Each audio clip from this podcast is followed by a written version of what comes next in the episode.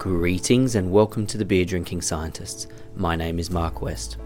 This show is dedicated to my friend and fellow beer drinking scientist Darren Osborne, who recently passed away after a two year battle with brain cancer. I have put some words up on our website, beerdrinkingscientists.com, and there you can also make a charitable donation to the Cure Brain Cancer Foundation. But this show is a celebration of Darren, and to do that, I have scoured my old hard drives for our original beer drinking scientist recordings. In these recordings, we road tested a few ideas and drank a little bit too much beer, and we didn't put them out at the time because they were frankly a little bit ridiculous. But I hope you enjoy them today. I've also included some audio from Diffusion Science Radio and Mr. Science Show. Take it away, Darren.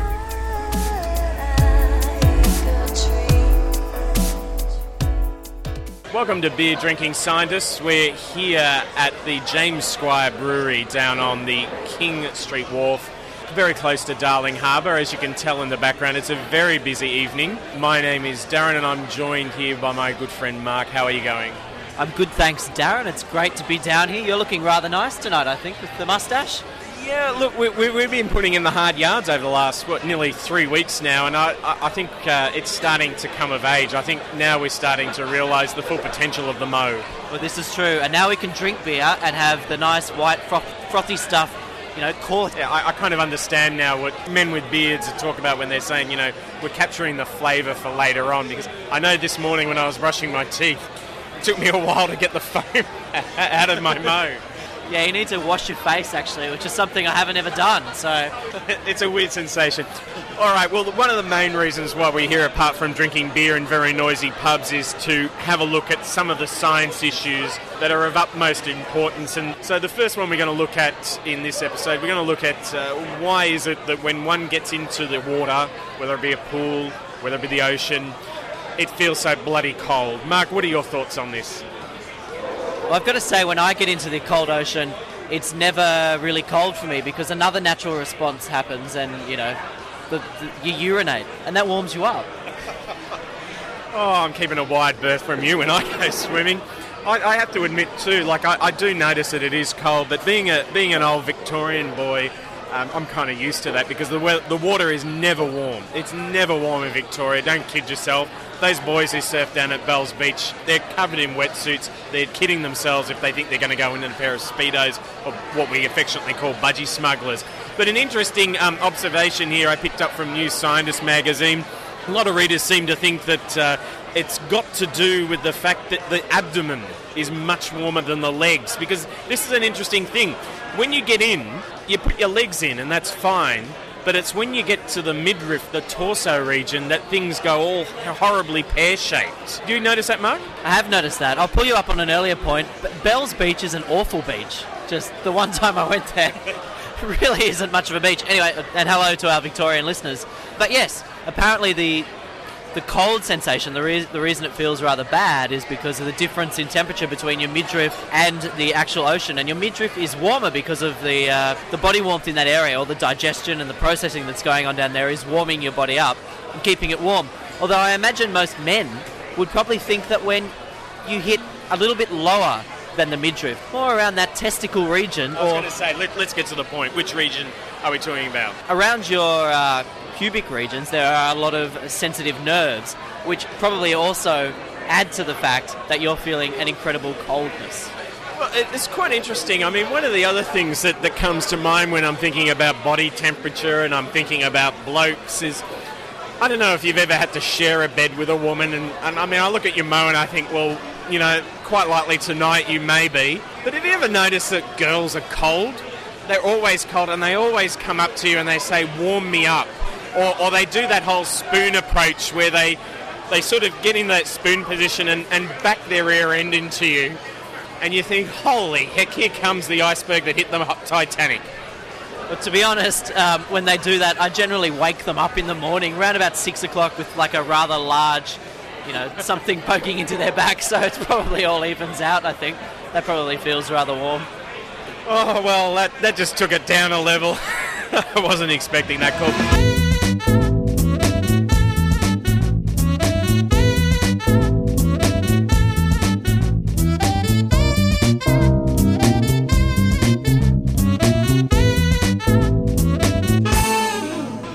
The things uh, that one, one writer into New Scientist suggest is, is, is a very interesting technique to compare the difference between one's legs when you're getting into the water and one's stomach. And, and I'd like to try and change this analogy slightly given the setting we're in.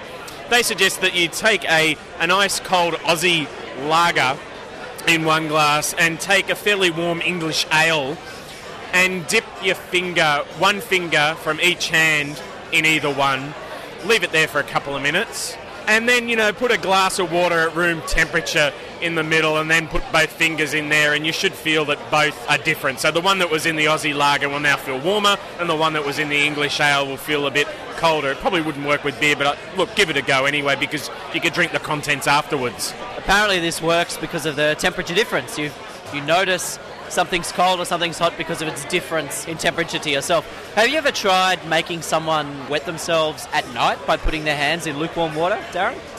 I've heard of this phenomenon, but I, I've never actually seen it seen it done. Does it work?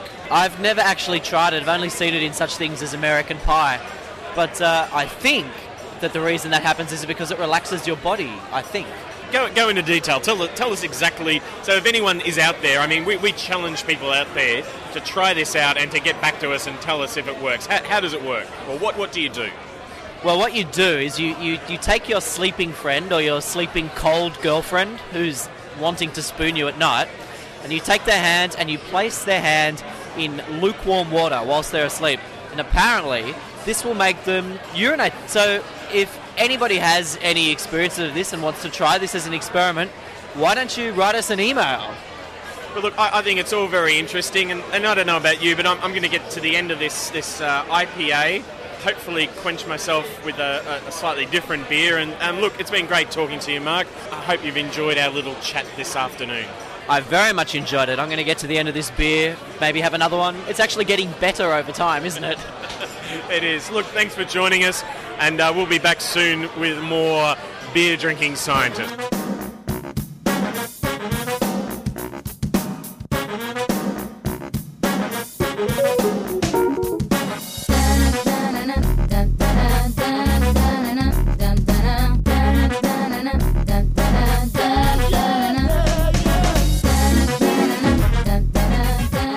Well, welcome back again for another dose of dribble from the beer drinking scientist. We're sitting here outside the Harbourview Hotel in the Rocks area of Sydney, and if I look behind me, there is a lovely view of the Sydney Harbour Bridge lit up at night.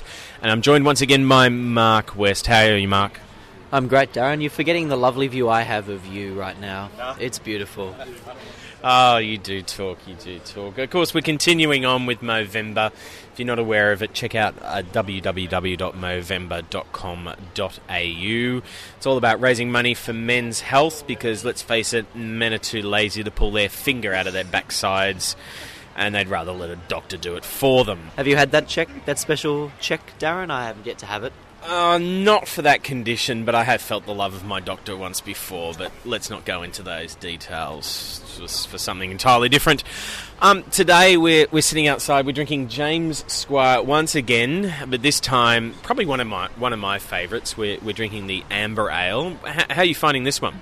Oh, this one was very refreshing. It went very well with the uh, hamburger that we just had. Well, you wouldn't call it a hamburger. It was more of a steak sandwich with Turkish bread. It was a little bit. Uh, la di da. It was almost avant garde. It was really. I mean, the chips saved it. I mean, they weren't sweet potato chips. They were your old fashioned potato chips. But uh, it was very nice. It was very new age. Anyway, I'm enjoying the beer. It's very refreshing, actually. I would say they're almost that old, uh, the old fashioned. They'd been sitting in the bain-marie for half an hour, but l- let's not dwell on that. Let's not dwell.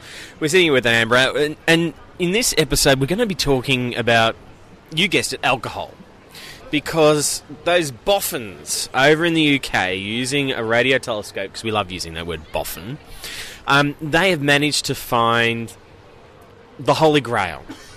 They have found a stream of alcohol 462 million kilometres in length. That is an awful lot of alcohol. That's almost as much as we've consumed tonight, I think. Now, if, if you're desperate for a drink and you, your bottle is closed, you've got to head to the constellation of Cassiopeia Cassiopeia, I should say. I'll try and get that out properly.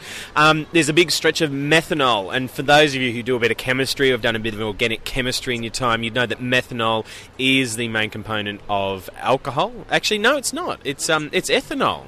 Ethanol is the main component. Methanol is what gives you the hangover. Because So we're being duped here. this is this is methylated spirits. this is true. So this is not your expensive night out. This is your cheap night in. I think. I think from memory, if you take methylated spirits and mix it with with orange juice, and then you use a straw and don't drink the top layer, you will not get the poison. But don't take that from me. I don't know what you did in your youth, Darren, but I wouldn't be doing that at all. Methanol is what uh, ethanol gets decomposed to. Methanol has uh, half the carbons, so and methanol is what gives you the hangovers and makes you feel incredibly bad. Not the good feeling you get from ethanol. So, I, for one, wouldn't be recommending Darren's uh, methylated spirits orange juice drink. True, true. But actually, now I'm thinking about it, I mean, methanol is seen as maybe one of the potential future fuels. So maybe what we should be doing is getting NASA, the boffins at NASA, to be investigating how the hell we can get up to Cassiopeia. And then we can avoid this whole oil shortage and oil problems and, and just drive our cars on methanol. I, I think it'd be great. But you've got another story here, Mark, about beer goggles. Apparently, there is a scientific explanation for beer goggles. A bloke by the name of Barry T. Jones, not the Barry Jones from the Labour Party, but the Barry T. Jones from the Department of Psychology at the University of Glasgow, has done a test on alcohol consumption increases attractiveness ratings of opposite sex faces, a possible third route to risky sex. It's a good, ta- catchy title, and he's talking about risky sex. No, we're not talking about sex without protection. Yeah, that's right. Well, yes, we're not talking about sex on a cliff or any of that sort of stuff either. This is just sex that you probably wouldn't do if you weren't drunk. Now, he had a couple of theories. His first theory was called alcohol myopia, which basically means that alcohol restricts your cognitive capacity, or it means that you only pay attention to the interesting things like sexual arousal and not any of the negative results that could uh, happen if you have sex with the wrong person. So are we saying that thi- this this particular researcher has found that, that basically the action in your pants is going to override any brain function when you're pissed? Yeah, exactly. It's a pretty good study, isn't it? I wouldn't mind doing this study. Hey, let's go get drunk and see if we can have some risky sex. His second theory was called alcohol expectancy, which is whether uh, whether it's societal or not. His theory was that maybe we expect sex if we've had a lot of alcohol. I don't know what your theory on this is, Darren. Look, uh, speaking from the male side of the species, I think most men basically expect that they would get sex at some time and they don't really need alcohol. I don't know. Maybe women might think differently, uh, but obviously alcohol here in this study plays a part. So let's put our put our faith in the good uh, Dr. Jones. I'm not sure what that lovely tall blonde girl thought when she walked past, hearing you say that quite out loud and, and give you a, once up and down. Uh, anyway, his third theory was that you might end up uh, having risky sex if you find your the face of your partner more attractive because it seems reasonable you know. Sex is a lot about looking at somebody else's face. That's how you find them attractive. And maybe alcohol makes somebody's face more attractive. And- And that would link back to the, the, the whole alcohol myopia thing. So, I mean, basically, I mean, we are talking about beer goggles because you can't see clearly. Yeah, that's exactly right. And his theory was, and he tested it on drunk people at university essentially, he kind of found that that was true. You uh, have a 25% increase in how attractive you rate the face of someone of the opposite sex when you're a little bit drunk. Well, look, I, I think that that's a lot of uh, things to think about there about uh, alcohol and Cassiopeia and basically getting drunk and, and picking up women and men that you don't find attractive.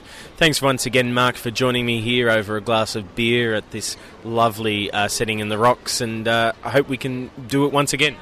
Thanks very much, Darren. You're looking very attractive tonight, actually. Which at that point, I think you better take your beer goggles off. Thanks once again for joining us. We'll catch you again next time.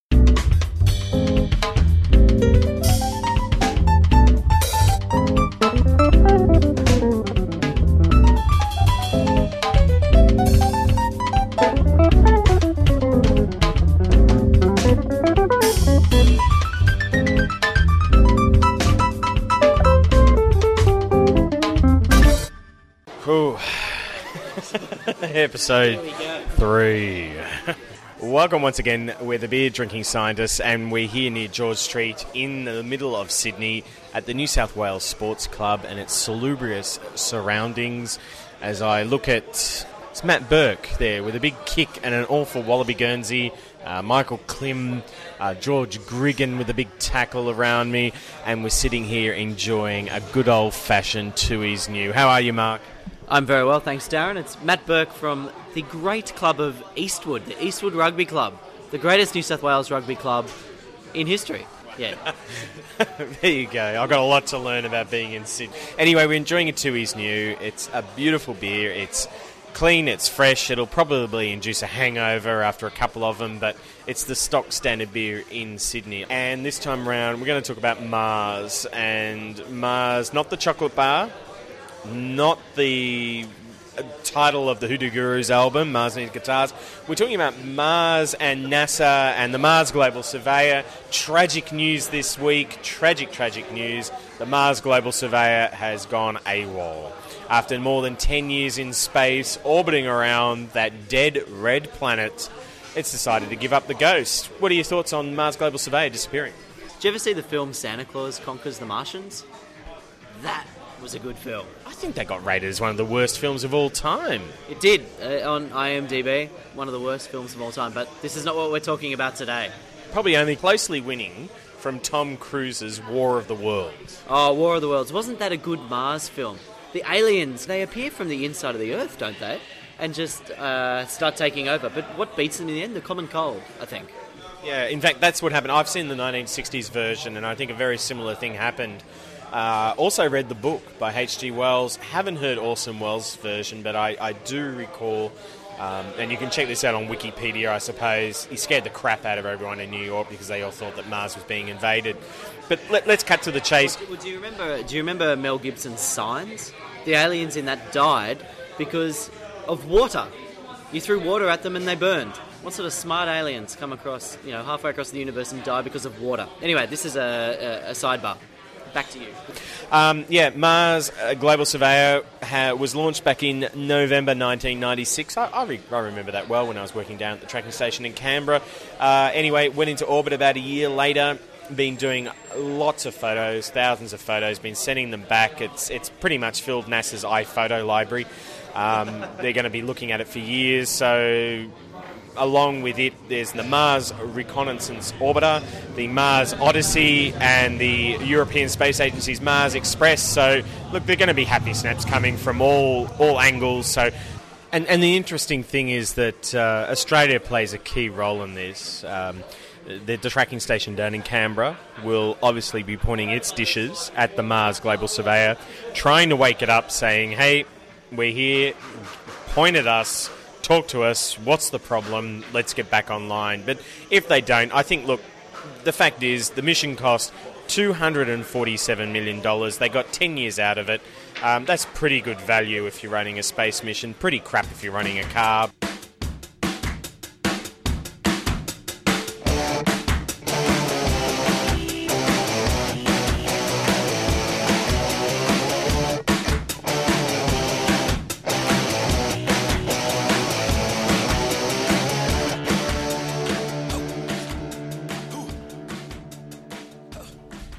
Now for the news that didn't make the news. Mark, have you got something to say? Yes, thanks, Tilly. Here are some cultural learnings to make benefit the glorious nation of diffusion. And with the Ashes starting very soon, I thought we'd talk a little bit about cricket and psychology. Bring it on. Excellent. The best batsman in the world, apparently, can predict the sort of ball a bowler is going to deliver before it even leaves his hands, a study of psychology shows. Now, I might be showing my age here, but uh, Max Walker, if anyone remembers his run up, I mean, you'd be completely stuffed trying to work out what he was I doing. remember Max's run up. There was a kind of a long lope, like a mm. sort of a drunken gibbon. Matt, if I remember, oh, correct me if I'm wrong here, but yeah, no, Maxie had a bit of a yeah, whoa, over the shoulder type uh, action. He did. He bowled off the wrong foot as well, I seem uh-huh, to remember. Okay. And he had a good mustache, which Darren is sporting today. He's looking very Max Walker, actually. And you're looking very fine too, Mark. I, have it... heard uh, John Home, I think I look, apparently. so uh, let's, let's. Mark doesn't know who John Holmes is, folks, and which is probably a good thing. But sorry, Mark, go on. Back to the body language and not of the John Holmes site. Uh, kind. Was the research done on just fast bowlers, or was it done on spin bowling as well? It looks like it was just done on fast bowlers, but uh, spin bowling would bring a.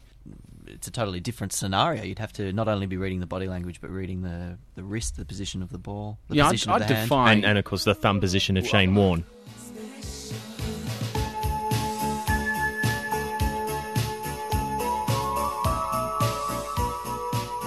Darren Osborne, editor of ABC Science Online, you must have some insight into the science year that was 2008. What were your particular highlights? Yeah, look, it's uh, an interesting year. I mean, climate change was, was, was ever present, as, as it will be for the next couple of decades, I think. Um, the interesting thing with climate change is we're now starting to see a, a a number of um, bodies of research that um, show that it's not as simple and clear cut as we used to think. Um, there was a study from the CSIRO a few months back that uh, showed that the amount of black carbon in soils has been heavily underestimated and that we might uh, be overestimating the, the increases in, in carbon in the atmosphere. Um, and then there have also been um, you know, some studies looking at methane and how methane, uh, which is which is much more potent greenhouse gas than CO2, uh, is is actually coming out at an increasing rate again. So you know those sorts of stories we're going to see more of. But I, think one of the interesting things was that this year saw the year that that modern media or the mainstream media became experts in particle physics. There certainly was a, an interesting uh, story, the uh, Large Hadron Collider, which was uh, switched on and then very quickly switched off in September. So, how far did the LHC go? Were there any scientific results that came out of it? in one word, nada. not, not really. I mean, the interesting thing was that the media and, and the public at large were quite concerned um, back in September that the, the LHC would, was going to create all this mini black hole which was going to suck us all in and, and, and you know, the end of the universe as we, we know it. But uh, most media reports miss the fact that, that it was only a test back then that the beam was going to be switched on to go in one direction and then reversed to go in the other, that you weren't going to have two beams that eventually collided, and that's where the science uh, was going to be done. And, and that was going to happen many weeks in advance, but unfortunately, they they had a problem with a short circuit in one of the magnets and it caused a, a helium leak and the thing's been shut down and I think it's going to cost an estimated $30 million to fix that short circuit. Uh, It's, certainly don't want that electrician coming to my place. Oh, it's small change compared to the to the 780 billion bailout. And quirky story of the year: X-rays and sticky tape. Yeah, this one uh, come from uh, California. Um, it's actually based on on some research that, that occurred back in the Soviet Union, I think in the 1960s, where there was this uh, observation that there's some sort of rays or some high energy uh, coming out of sticky tape when you when you take it off the roll, when you peel it off. And so these researchers at uh, University of California, I think in Los Angeles it was, um, decided to actually do some tests to see what happened, and they found that there was enough X-rays coming off a, a a roll of sticky tape as you unrolled it that you could uh, take an X-ray of your finger. Now I don't know what that means come Christmas time when we're wrapping our presents. I think the suggestion would be to you know, have a good arm's length between you and the sticky tape. You don't want to sort of be wrapping them on your lap, do you? It's just what I was thinking. No unwrapping Christmas presents on your lap this Christmas. Did you ever see the faces of the children? They so excited. Waking up on Christmas morning, out before the winter sun invited. Australian science story, perhaps the uh, the live birth story with the, the fossilised fish. Yeah, I was a bit disappointed you didn't hear about this over in the UK because it was it was a fairly significant story, particularly for, for Australian um, paleontologists, because um, this featured in Nature. Uh, it was uh, from the uni- uh, Melbourne uh, Museum, Museum of Victoria, uh, where they uh, actually found in a fossil fossil of a fish a fossilized embryo with the uh, the whole umbilical cord and the placenta all attached, and and, and there was a couple of um, reasons why this is outstanding. I mean, first of all, it's evidence of live birth in fish. Uh, quite quite a long time ago, and secondly, it it pushes live birth amongst animals back uh, several million years, back to I think about 230 million years off the top of my head. So, I mean, it was a fairly fairly big story, and I think it's it's it's one worth reflecting on for 2008. And the Queen got involved? Yeah, that was really weird. They had a they had a press conference in Adelaide to announce it um, at the I think it was the uh, Australian Science Media Centre, and they had a, a, a live hookup with the, the Royal Society in London, and the Queen delivered a message. I, I think there was some more to play in, in that than just that story, but it was all it was all very um, tight embargoes and hush hush, even more so than your normal Nature paper. And any other highlights from the year in uh, in dot point form? 2008, the year of the genome, uh, we had the uh, woolly mammoth, the Neanderthal, the kangaroo, the platypus, um, the announcement of the uh, mapping of cocoa, which I know would be dear to many people's hearts. I think corn was another one, and the Tasmanian devil. So genome, um, very important.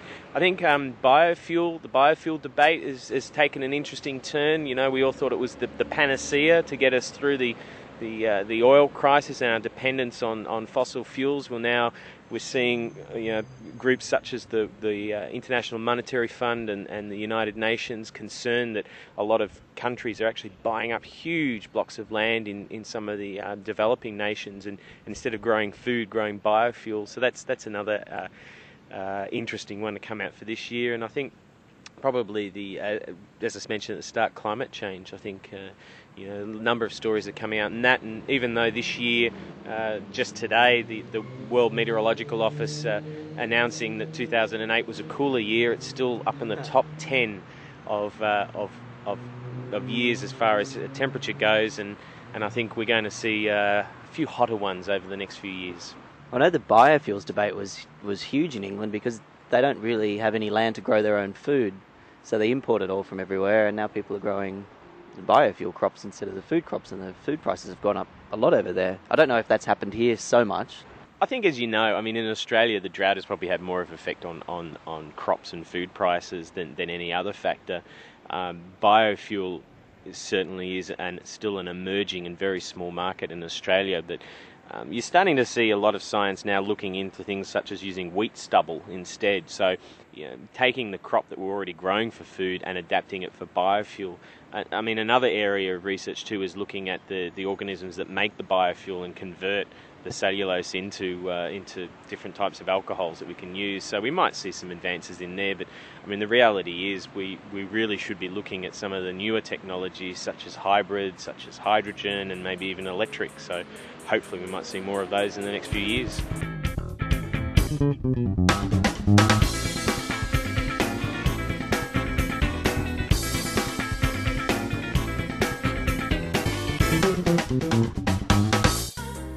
And you've got a you've got a beer story for us from the other beer drinking scientist. Yeah, I knew I had to slip this one in. Um, this one I love. This was from uh, or from San Francisco, where a researcher had um, extracted yeast from the gut of a bug that was trapped in amber. Now, you might remember Jurassic Park and how they extracted the blood and got the dinosaur DNA. This is a similar principle. Uh, they uh, they extracted the yeast. Turned out to be a 45 million year old yeast. Uh, and they they uh, found that it's still it's still alive. They could still use it, and they they in, instead of you know huge medical applications or or you know solving the food crisis or even biofuel as we're talking about, they went and made beer out of it, and and now they sell it. I think it's called the Fossil Brewing Company or something like that. So check you could check do a Google and check it out, but uh, it's quite amazing. The the interesting thing is that they found that the yeast is, is much more simple than uh, than the, the the strains of yeast that are used to brew um, beer today.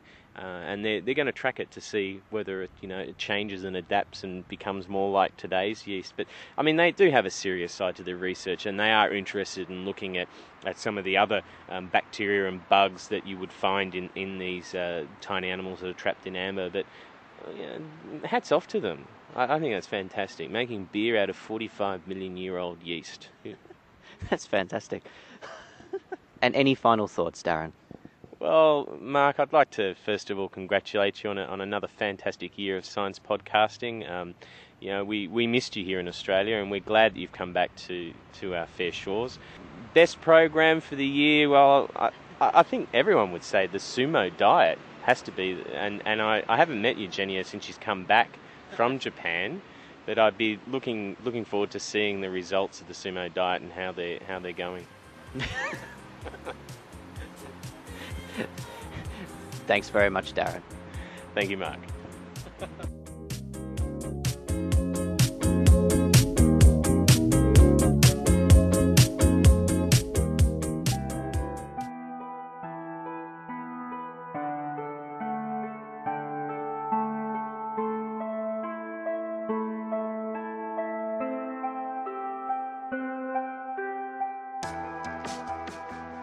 From Mark and, and Darren, a, a cheers. And that's us from the Beer Drinking Scientists for this time. We'll catch you again on another episode. See ya.